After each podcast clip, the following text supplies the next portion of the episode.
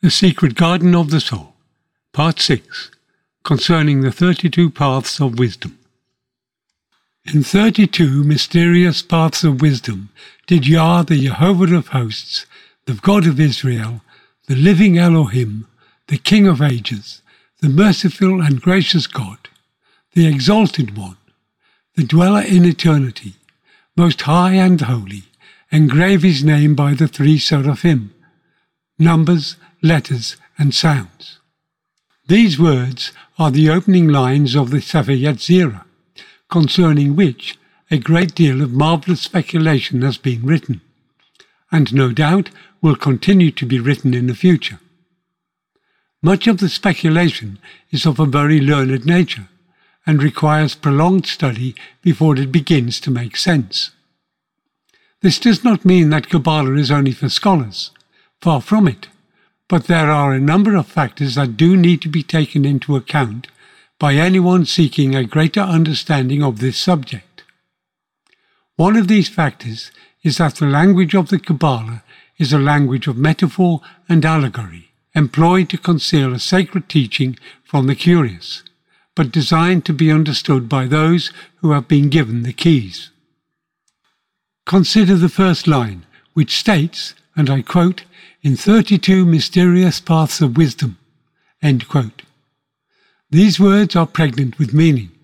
For example, in Hebrew, the number 32, Lamed Beth, which is also the Hebrew word for the heart. Now, there is a teaching concerning the heart that has been fundamental to the tradition since time immemorial. It is a teaching concerned with concentrating the mind in the region of the heart as opposed to the brain and the physical senses. The heart is in fact the inner temple, the entrance to which is only revealed to those whose conscience has been purified. Thus, to enter the inner temple, one must first learn the method of purifying the conscience, and there is a method. Those who are fortunate enough to discover this method may then enter the temple of the heart. However, the method is not easy to implement and requires a great deal of patience and fortitude. In part, this is because consciousness is essentially modal, and the mode in which we normally experience life is reactive and transient, ever dependent upon data from the senses and body chemistry to define reality, and thus incapable of grasping the profound realities of the Sephirotic world which is the constant, unchanging substrate of our existence. Simply put, this means we must withdraw the mind from the material world of the senses and concentrate it within the heart. This is a very particular discipline involving a slow and systematic withdrawal from the external senses and from the attachments we have formed to the things of the senses. It's not simply a question of technique or words of power but requires a love of the divine that is greater and more persistent than our love of the world or self. Different schools have their own methods designed to bring this about, which, when successfully applied, result in the mind being established in the heart and functioning in an altogether more exalted mode of consciousness. Wisdom is the title of the second Sephira, Hokmah. It describes a state of unity that transcends duality, and that is, strictly speaking, beyond the grasp of human consciousness. Nevertheless, its influence is experienced in the heart as a state of being in which the soul is embraced in the peace and love of God. It is in this blessed state that the soul is able to engage with the Sephirotic world, and in which the mysteries of creation are revealed according to 32 mysterious or secret paths. These paths are described in the Sefer Yetzirah and are represented therein by the ten Sephiroth and the 22 letters of the Hebrew alphabet. The Sephiroth, which constitute the body of the divine Adam Kadmon, are described as the first ten paths. The 22 letters, which convention describes as the interconnecting paths between the Sephiroth constitute a sophisticated metaphysical language that describes the chemistry of creation. As letters, they may be contemplated in three different ways as the written word, as the spoken word, and as number. In all three ways, there are mysteries and secrets. They are also attributed according to an ancient cosmology to three primary elements, seven planets, and twelve signs of the zodiac, upon which an archaic and some would say universal mystical teaching depends.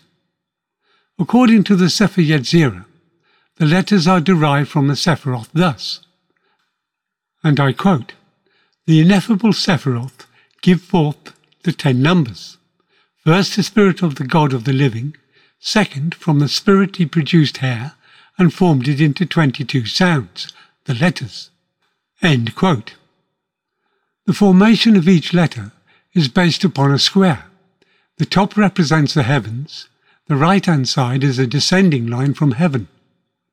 The bottom represents the earth, and the left hand side is an ascending line suggesting a movement into and out of manifestation.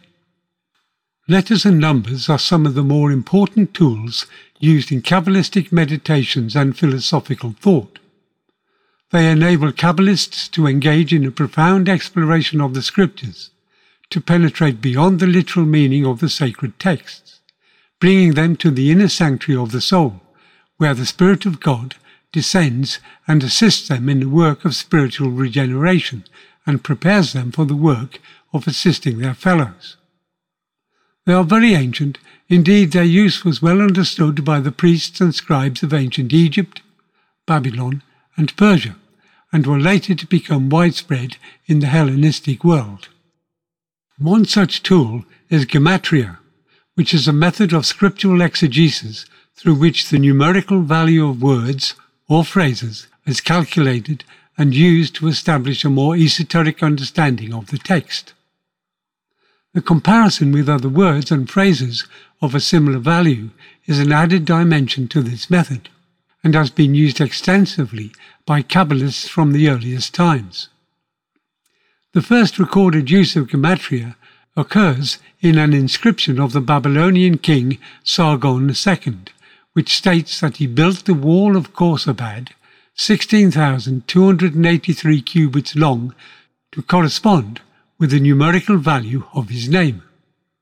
Its use was widespread in the Hellenistic world, and it is known to have been used by the teachers of the Mishnah in Palestine during the second century, and by medieval Kabbalists from the 12th century onwards. One example from Genesis 18:2 is as follows, and I quote, Lo, three men stood by him. It is deduced that these three men were in fact the angels Michael, Gabriel, and Raphael, because the numerical value of and lo three men, and these are Michael, Gabriel, and Raphael, are the same. Another tool is Notarikon, which is a system of shorthand in which the letters of a word are seen as an abbreviation of a whole sentence, or conversely, where the initial letters of each word in a sentence are combined to form a word that could be used to throw light on the original sentence. The term is derived from the system used by a shorthand scribe or writer in the law courts of ancient Rome. These notaries, as they were called, were skilled at abbreviating sentences and frequently signified whole words by single letters. For example, the word Agla is composed of the first letters of Atah, Gibor, Leolam, Adonai, and which means in English, Thou art mighty forever, my Lord. The word Amen is said to be composed from the initials of the Hebrew words Adonai Melech Ne'eman, which means in English the Lord and faithful King. There are other variations of this method, including joining the beginning and endings of words together, and or connecting two words in the same sentence to make one. These methods were central to the meditative techniques devised in the 13th century by Abraham Abulafia and were used extensively in his school and by those who succeeded him. He used the techniques for developing the powers of association through which the attention of the aspirant progresses in an undistracted stream of connected thought wherein may be revealed profound spiritual truths. His methods were further developed by his successors. Another tool is Temurah, which is a method of substituting letters according to specific rules. Sometimes the letters of a word or phrase are transposed.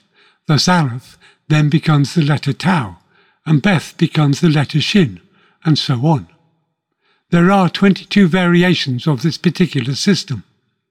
Alternatively, each letter of a word is replaced by another according to a given scheme, thereby forming a new word.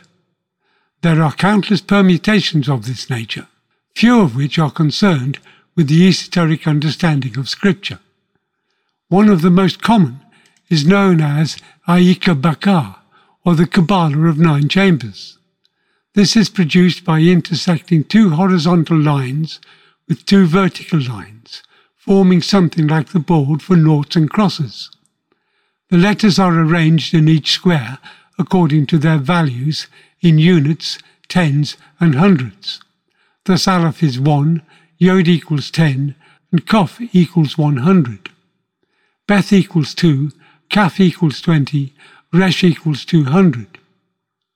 Many other systems based on Temurah were developed during and after the late medieval period, and are more suited to the occult and political machinations of 17th and 18th century Europe than in understanding the spiritual dimensions of Kabbalah.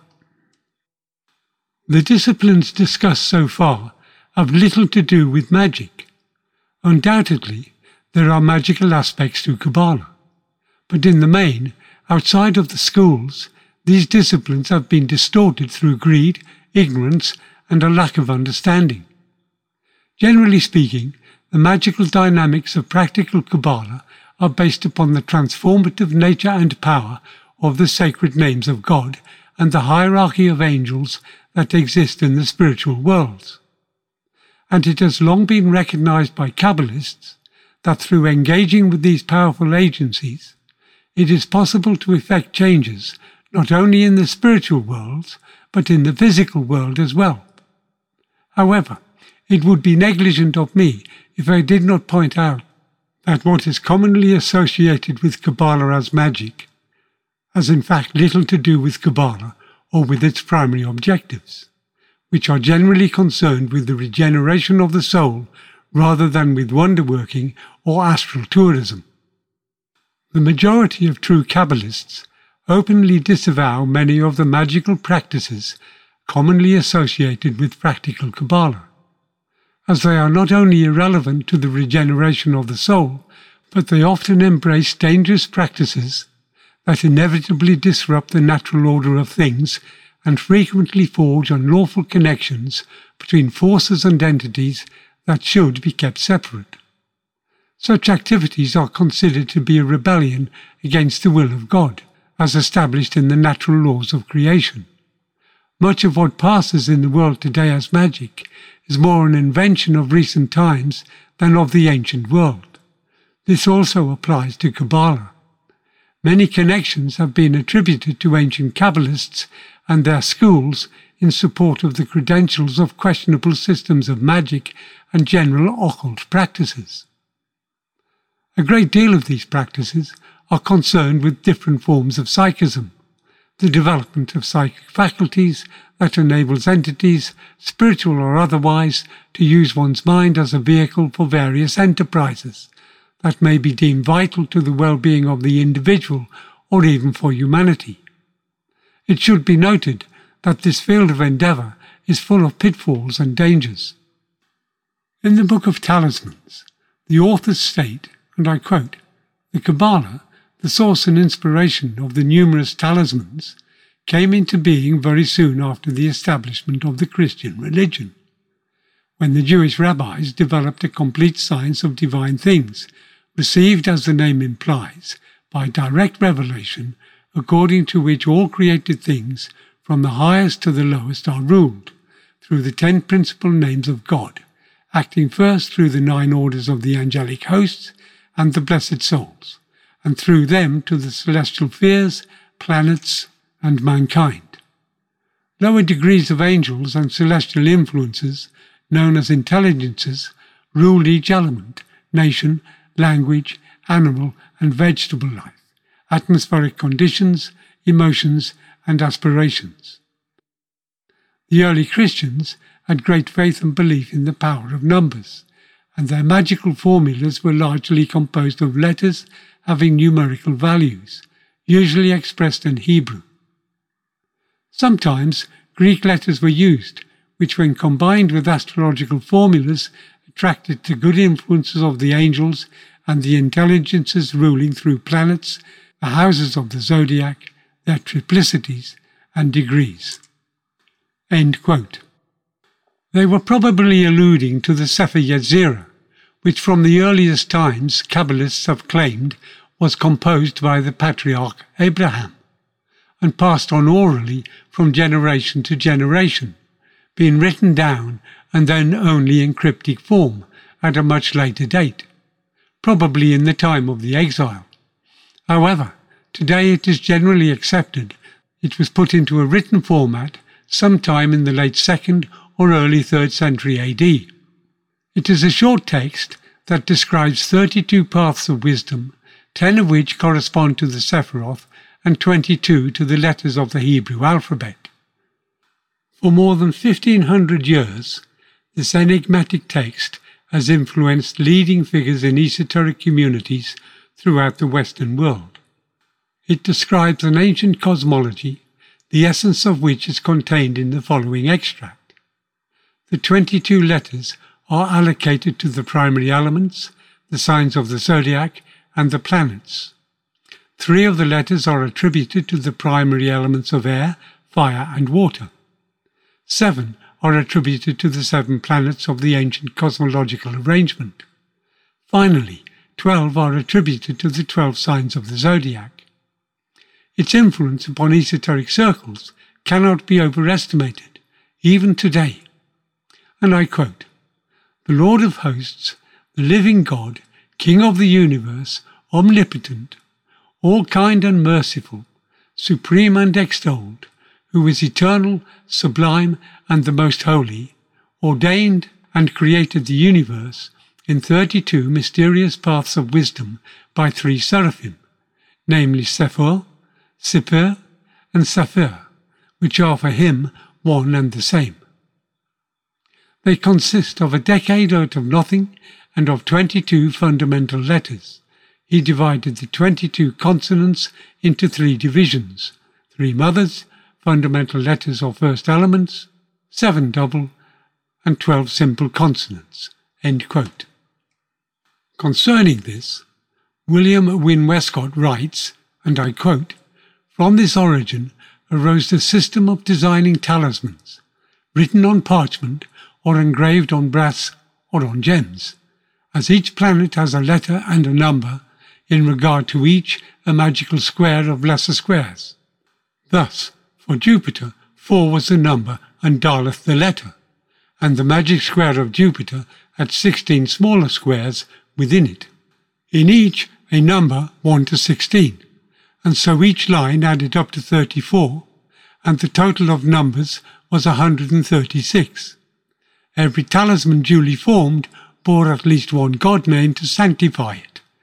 Notable names were Yah, Eloah, and Tetragrammaton then the notable 42 letter name, which was really composed of others Eyaye, Asher, Eyaye, I am that I am, Yah, Yahuwah, Al, Elohim, Jehovah, Sabaoth, Al Hai, and Adonai. Another application of the letter to talismans is the 72 names of God known as the Shema Mephorash or separated name. There are different views about the origins of this name. Some believe it was composed in medieval Europe, while others claim it had existed from ancient times.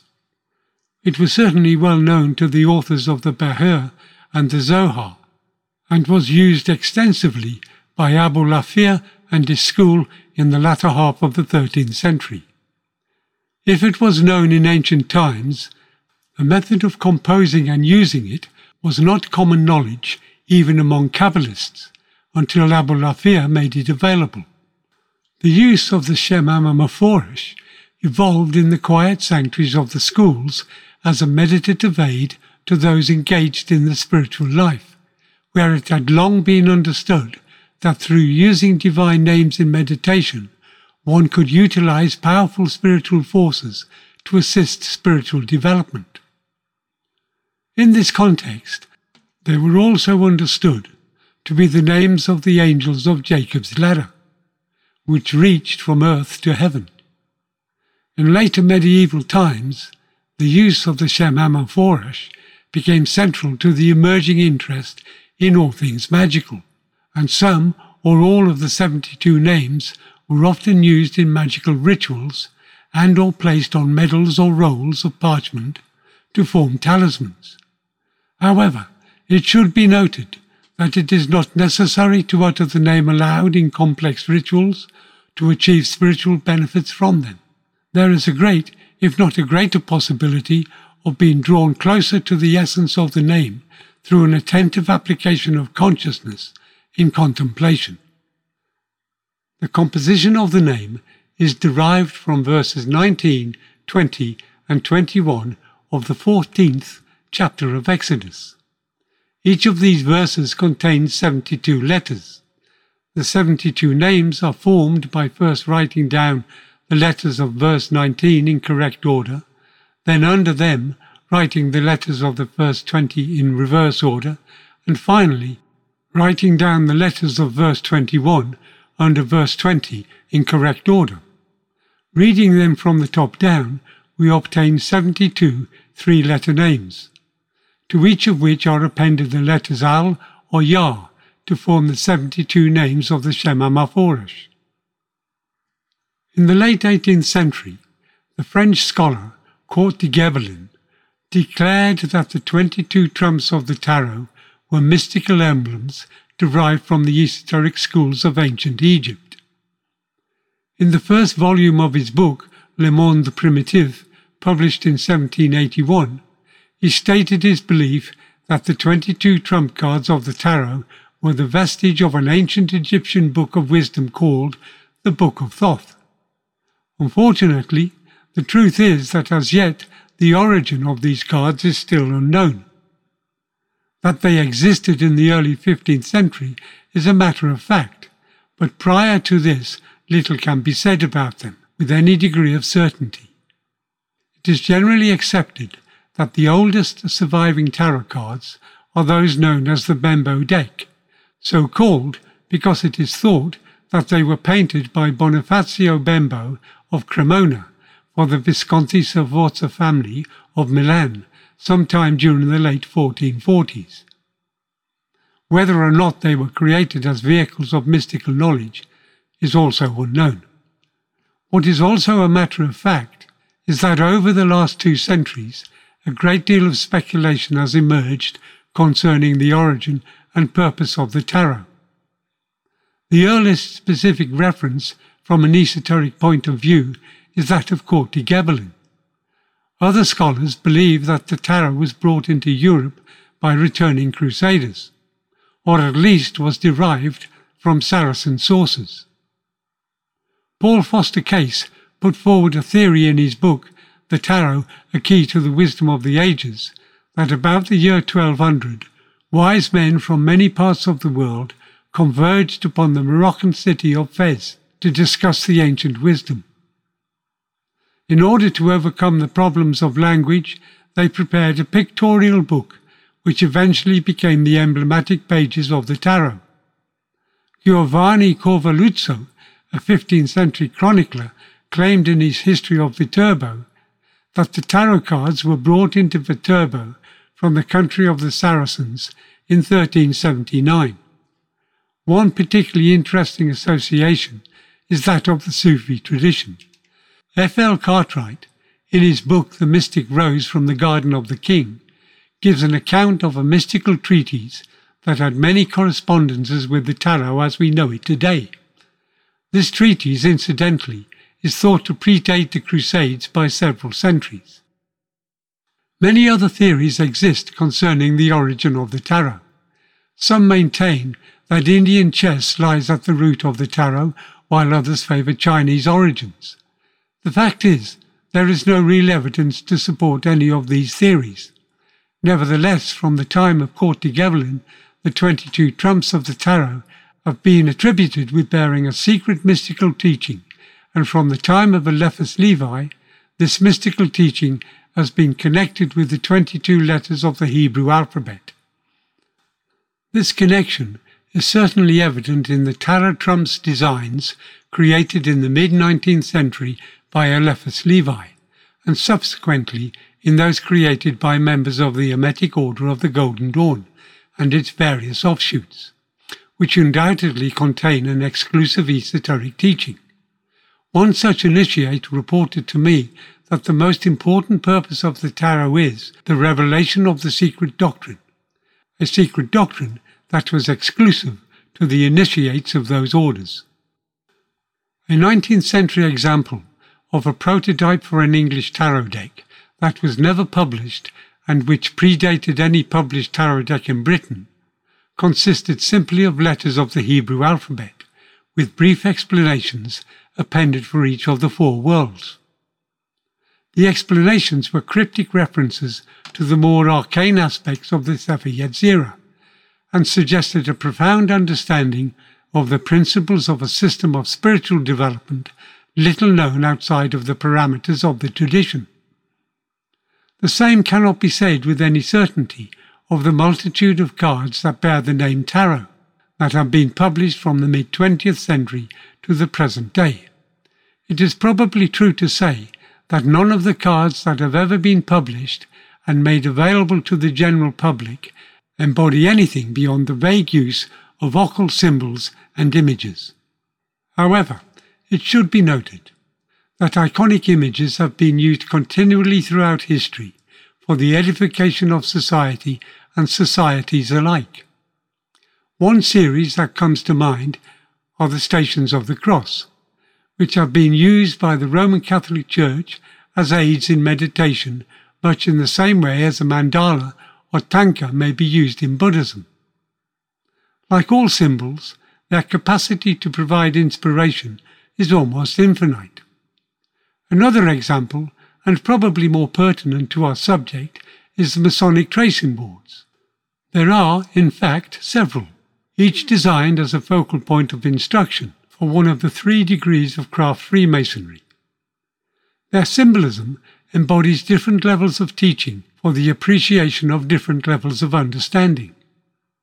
It is in the use of such devices that we may find the basis of the secret tradition embedded in 18th and 19th century tarot. The illustration of the second degree tracing board is a pictorial representation of some of the core doctrines of Freemasonry. It presents to the candidate an illustration of the interior of a three story building. The candidate is asked to consider the image as a representation of the lodge and of the work undertaken therein.